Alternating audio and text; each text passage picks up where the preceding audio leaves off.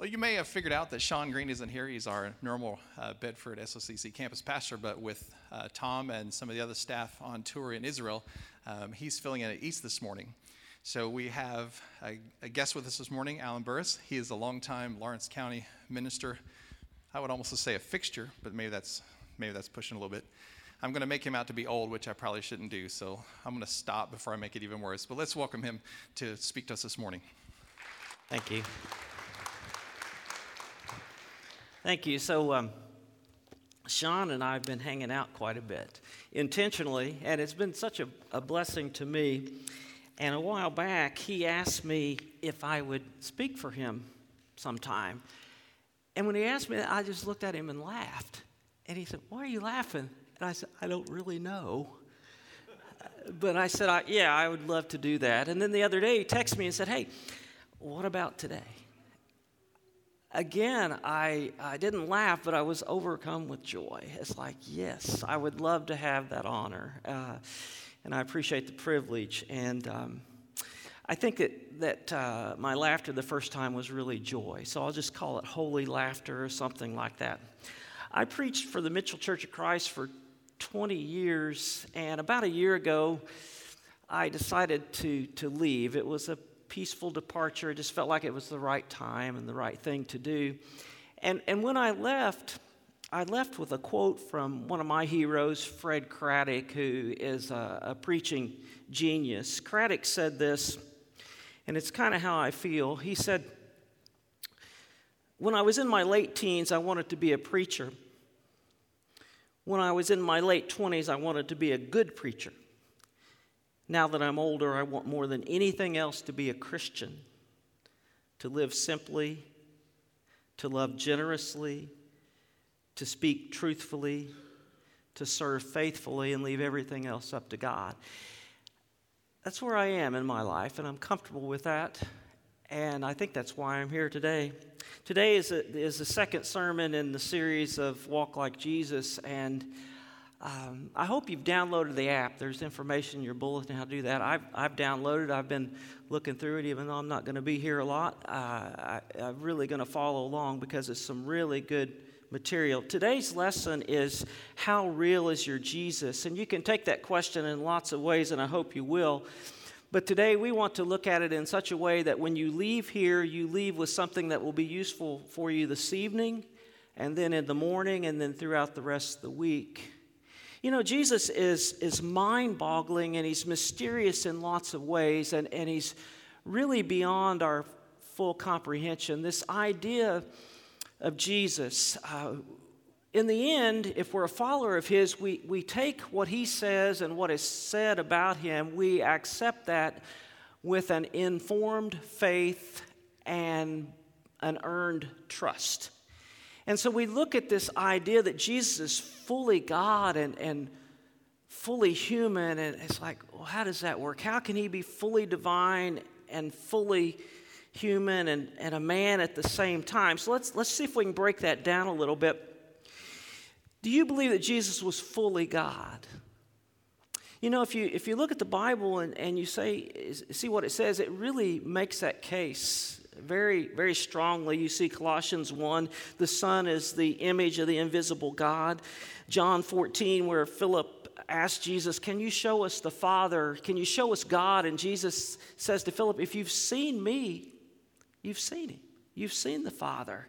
Titus 2, Paul says, in talking about our blessed hope, he, he calls Jesus God. He says, We wait for God and Savior, Jesus Christ. Hebrews chapter 1, I want you to note particularly and just kind of hold in your mind the Son is the radiance of God's glory, the, and the exact representation of his being, sustaining all things by his powerful word. After he provided purification for sins, he sat down at the right hand of the majesty in heaven. And then you have a definitive statement from Paul in Colossians 2 where he says, In Christ, all the fullness of deity lives in bodily form.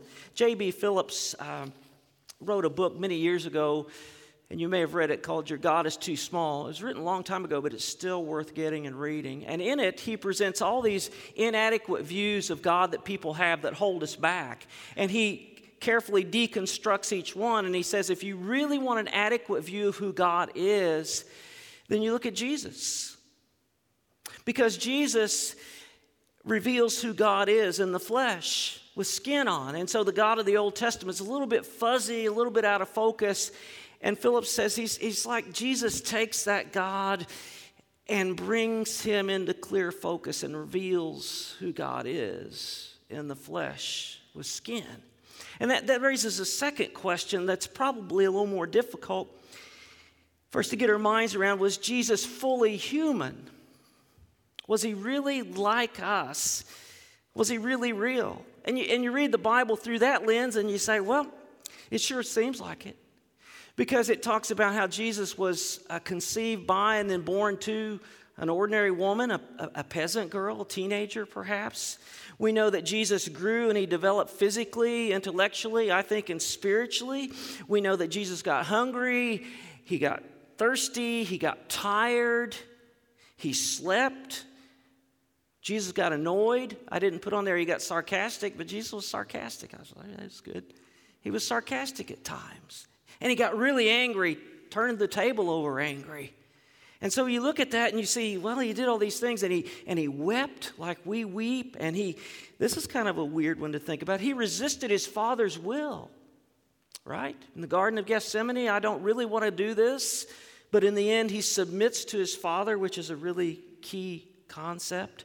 And when you look at all these things, you hear what you hear what's behind what the writer of Hebrews says in Hebrews chapter 2 verses 14 through 18. He says since the children talking about us, have flesh and blood, he, Jesus, too, shared in our humanity so that by his death he might dis- break the power of him who holds the power of death, that is, the devil, and free those who all their lives were held in slavery by their fear of death. For it's not, it's not, surely it's not the angels he helps, but Abraham's descendants. He's talking about us as, as people. And listen to what he says. He says, For this reason, he had to be made like them, like us, fully human in every way, in order that he might become a merciful and faithful high priest in service to God, and that he might make atonement for the sins of the people. Because he himself suffered when he was tempted, he is able to help those who are being tempted. Do you believe that? Do you believe that? You know, a lot of people believe that Jesus had it easy. Some people think that, that Jesus had this God card thing. It's kind of like a master card, master's card. And, and, and on, the num- on the front, the numbers were seven, seven, seven, seven, you know, all sevens, perfect number. The expiration date was eternity. The credit limit was unlimited because God owns everything. And, and so the concept is Jesus had that card, and when things got a little bit difficult in the flesh, when the temptation got a little strong or the, the test was a little hard, he'd pull that card out and say, Whoa, let's stop it right here. And that's how he was able to remain sinless. Some people believe that. That's a, that's a, that's an ancient heresy, okay? There's all these isms that you can explore on your app. There's Gnosticism, Docetism, Apollinarianism, all these things that, that essentially say the same thing that Jesus really wasn't real. He didn't really struggle like we struggle, and so just kind of had it easy. You know what that does? When you have that belief, it, it, it makes Jesus unrelatable in a sense. It, it, it makes him so that he is less than real, he's distant, he's not helpful. And a lot of people perceive him that way, and, and that way allows them not to follow him. Well, I can't be like him anyway, he wasn't like me. And so they don't try to follow him, they don't walk like he walked, they don't develop his habits. You know, I've done a lot of dumb things in my, in my life. I started to say with my wife, but I, I I thought she was going to say amen. I was saying, I've done a lot of dumb things, and probably a top 10 thing happened about probably 10 years ago. I uh, walked into the garage from the house, and I got in my car and I started the car. I put my foot on the brake and put it in reverse, took my foot off the brake and put it on the gas pedal and backed up. And then heard this horrendous, terrible noise. Do you know what I did? I forgot to open the garage door. Okay? All this terrible noise. That was bad enough. I looked in the rearview mirror. And then when I looked over, there she was. Not my wife, but my then teenage daughter, Rebecca. And there she was, the door open from the house to the garage. There she was in this most judgmental posture, looking at me like, What were you thinking? And then I think she said that. I don't know where she got that. But it sure was painful to see her treat me the way that I often treated her when she made mistakes. You know, we end up laughing about it, I think 10 years later. Uh, I don't know. We end up laughing about it. And, and honestly, we never talked about it in this way, but, but I think it was probably a very good bonding event experience for us. Because I think what happened was in that moment, I kind of entered into her world. I kind of. Uh, was more relatable because I made a big mistake in front of her and she was able to tell me about it, just kind of like I'd done for her many times. You know, in parenting, we often think, uh, we leave the impression maybe that we have it easier, we don't make mistakes like that. And, and uh, you know, we know it's not true, but we leave that impression. That may be the impression kids get sometimes. But in that moment, I entered into her world and we were bonding.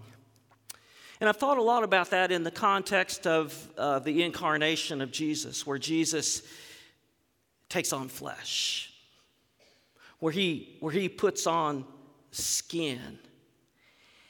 And I think that's a really good way to think about Jesus. He was fully human, he was fully like us.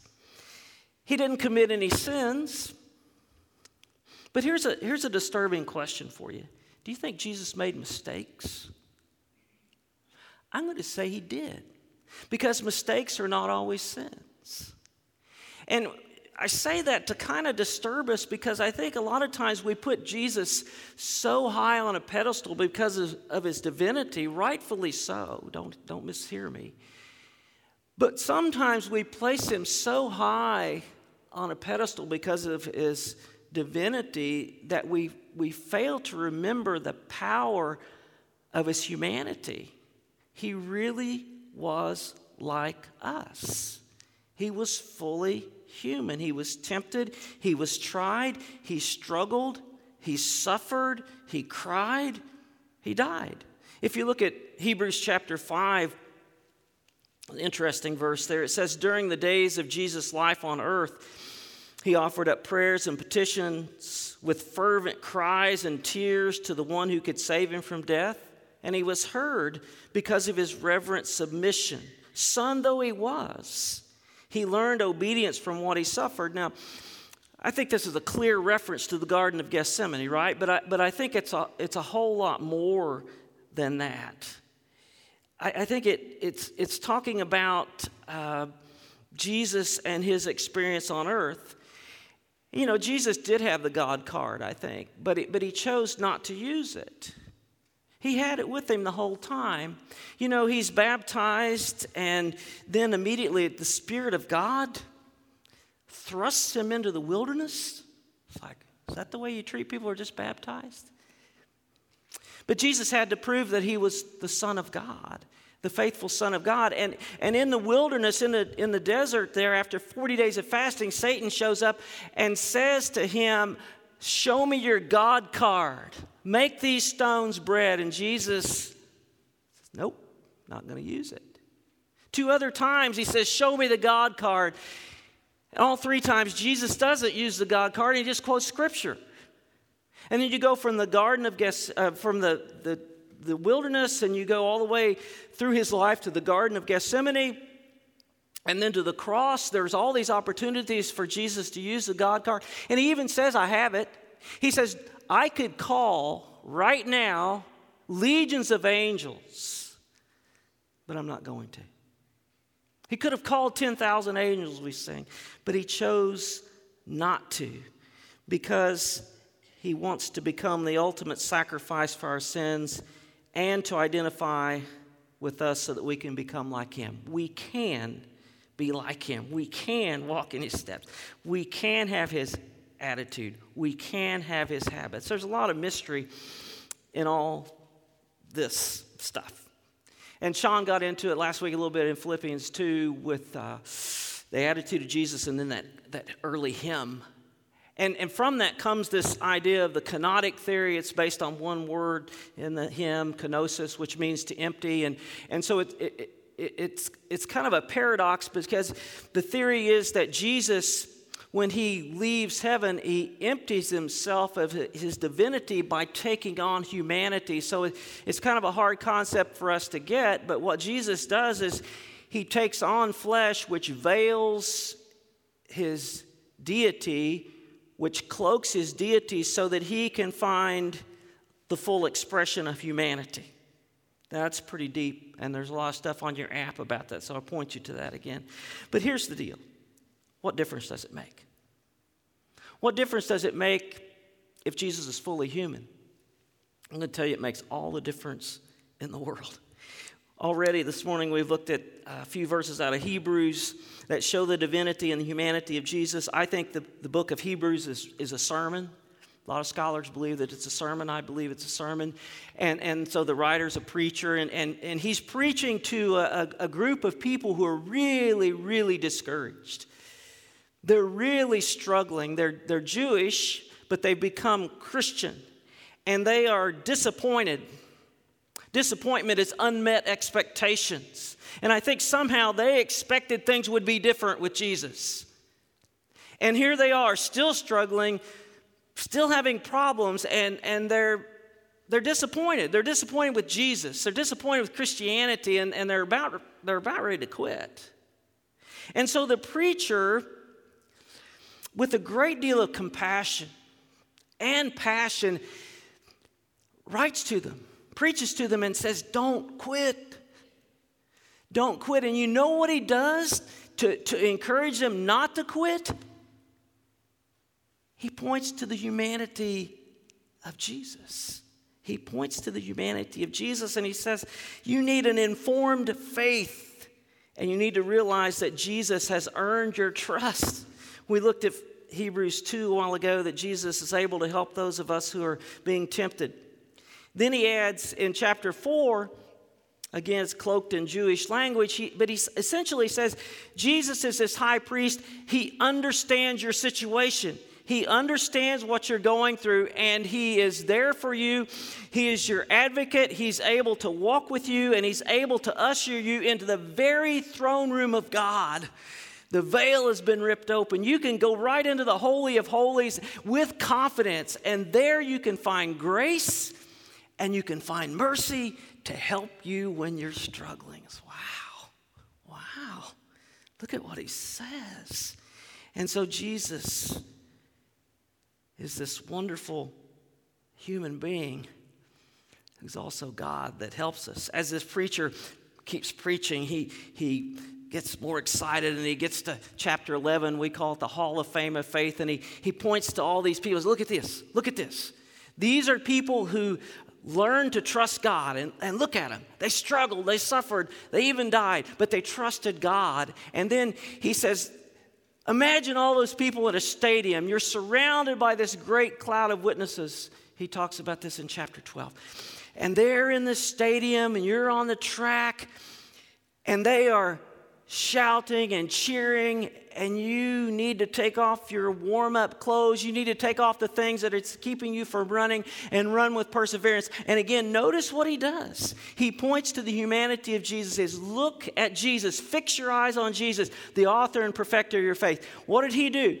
Because of the joy set before him, he endured the cross. He scorned its shame because he could see what was on the other side. And then he looks at the, the church and he says, consider him.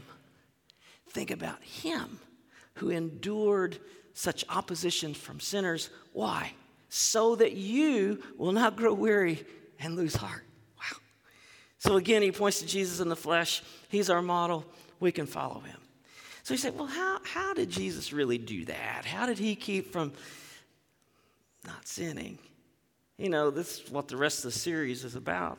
Uh, but, but basically, Jesus handles the pressures of your life by having a humble, submissive attitude. Sean talked about that last week. Submitted to his Father, he's obedient. He had regular practices of, of solitude, being still and knowing. He prayed. I believe he studied Scripture. He had community. He worshiped, he exalted the Father, he relied in the flesh upon the Spirit of God, which is one of those fascinating things to think about. And you'll see that next week, I believe. And so all those things were a part of his incarnation. There was a little boy who uh, was terrified of thunderstorms. Okay? And one night, after his mother had put him to bed and she went to bed, there was a terrible storm.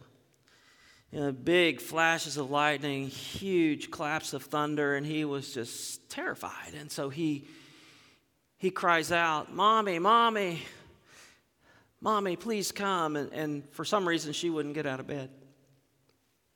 And she would, she said, Son, it, it's going to be okay. God is with you. He'll protect you. God is with you. You'll be okay. The boy got quiet, and then here comes another flash of lightning, another clap of thunder, and, and he cries out again and uh, says, Mommy, please, please come. And she again said, Son, it'll be okay. God is with you. He'll take care of you. God is with you. The boy got quiet for just a moment, and then with a quivering voice, he said, uh, I know God is with me and He'll protect me, but right now, I need somebody with skin on. You probably had that experience in your childhood and with your children, perhaps. But you see, Jesus came to us with skin on, right?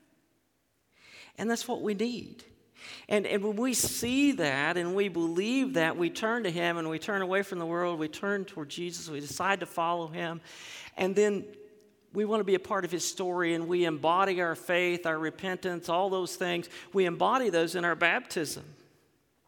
And in our baptism, we reenact the death, burial, and resurrection of Jesus. Romans chapter 6. We die to sin, we're buried in water, come up out of the water to live a new life, and we follow him. We follow him. And, and that's what it's all about. It's following him. He becomes the model, he becomes the way of living in this world. And we know of his promised presence. And here's the thing Sean and I talked about this the other day we become representatives of God with skin on. We are the body of Christ. We are the second incarnation. And it is our task and our mission to carry on what Jesus began. And so we go into the world and we bring light into darkness. We bring uh, peace, joy, and confidence to people who don't have those things. And ultimately, disciple making is the goal, and Jesus is the model for all that. So, what are we to do with this today? If you remember your Four Chairs series, I read that book. After I got the app, I read the book. It's free. I read the Four Chair book and uh, how that works out, and, and there's different ways different areas people are following Jesus, different categories. And, and so, what are we supposed to do with this? It depends on where you are in your journey. If you're still seeking, there may be people seeking today. If you're still seeking, hear him say, Come and see. And I know enough to know that there are some people who are really uh, weary and burdened and tired and just ready to give up. Don't, don't give up. Don't give up hear him say, Come and see. Also, hear him say, Come to me, all, the, all of you who are weary and burdened, I'll give you rest. I'll give you rest. I'll, I'll hook myself with you and we'll walk through this world together. And please know God loves you and He wants you to be a part of His family. Maybe you have gone to Jesus and you've seen, and now you're following Him. If you see and believe, then hear Him follow, say, Follow me, and, and keep keep walking and keep learning, keep getting closer, move to the front. And then as you get closer in your walk with Jesus, hear him plea for workers. There's, there's this great harvest and there's a shortage of workers. Jesus saying, I want you to follow me to the extent that you become a worker for me. I want you to become intentional about being the second incarnation of Jesus. I want you to enter into people's lives with love, joy, and respect and love the time out of them until they can see who Jesus is. And then finally, if you're the worker, don't grow weary in your work. Just keep moving, keep working, don't get discouraged. And as you disciple people, be intentional about saying to them, you know, what you're learning here, I want you to take and teach other people. So there, there's your lesson today. So if you would uh, join me in prayer. Okay? Father, we, we thank you for today. We thank you for the group that's gathered here, and we pray that you'll help us all to realize the, the high honor of being called your children. And we thank you for being able to be beloved sons and daughters because of what Jesus has done. Help us to be serious about having his attitude, walking as he walked, having his habits. Father, help us also to be intentional about all those around us who need your love, and may we become ambassadors and vehicles of that love. God, just, just bless us and bless our time together today and help us as we leave to, to be very intentional about being your love with skin on. It's in Jesus' name we pray. Amen. Thank you for watching this message from Sherwood Oaks Christian Church. Did you know you can view any message from the past six years at socc.org/messages? You can also view complete worship services from the past month at socc.tv.